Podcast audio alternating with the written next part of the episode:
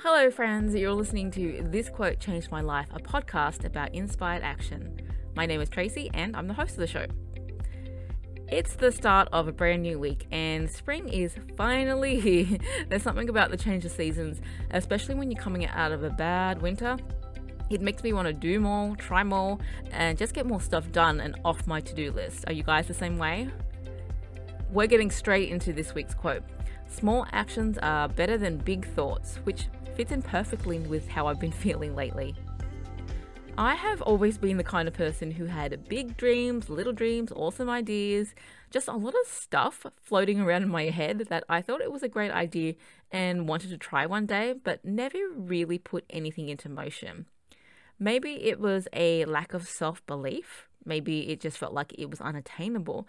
But I'd sit on ideas for weeks and weeks and even years and years, but nothing would get done.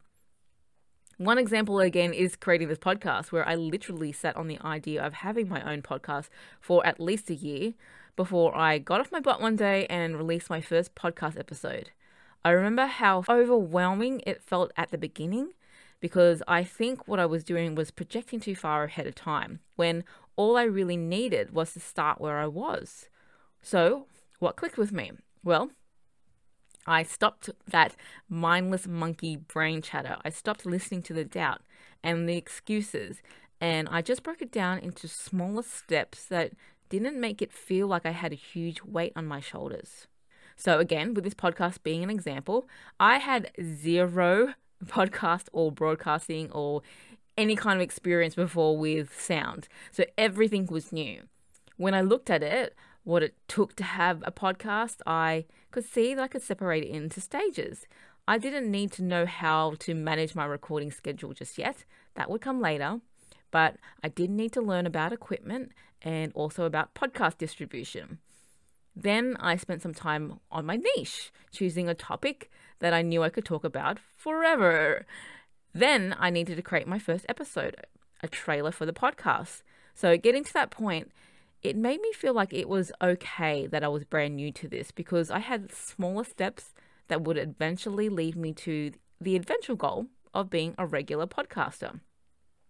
When I was able to look at those smaller steps, they actually weren't very scary. They were a lot of fun. I got to play and give myself room to really learn at every step. I wasn't concerned too much with the next step or the last step and it also allowed me to set a deadline that I could work to quickly rather than set a deadline for the entire project and then panic because I had no plan in place. Small actions are better than big thoughts. Setting smaller, actionable goals within your project is such a great idea when you tend to overthink and get caught up in the anxiety of trying to reach a goal. I have been stuck inside my head for far too long. Are you the same way? Action can be scary, but it could also lead you to something amazing. So I think it's about time we take those big thoughts and start breaking it down into bite sized actions that you can knock out of the park quickly. I'd love for you to think about that big project you've had in your mind for a while but haven't quite made a move on yet. Can you break it down into stages? Is there one thing you can do today? That you could just get started and working on. How would it feel to get step one done this week? Maybe it's going to be a learning curve. Maybe you'll need to do something that you've never done before, but you've got to start somewhere, right?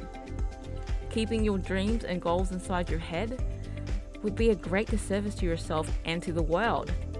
Big thoughts will always stay big thoughts until you start to make them a reality. Create those small steps today and make it happen. Thanks so much for listening to another episode of This Quote Changed My Life. You can always find me on Facebook and Instagram under at This Quote Changed My Life. Check in next week when I finally talk about the brand new limited series podcast that I created for October.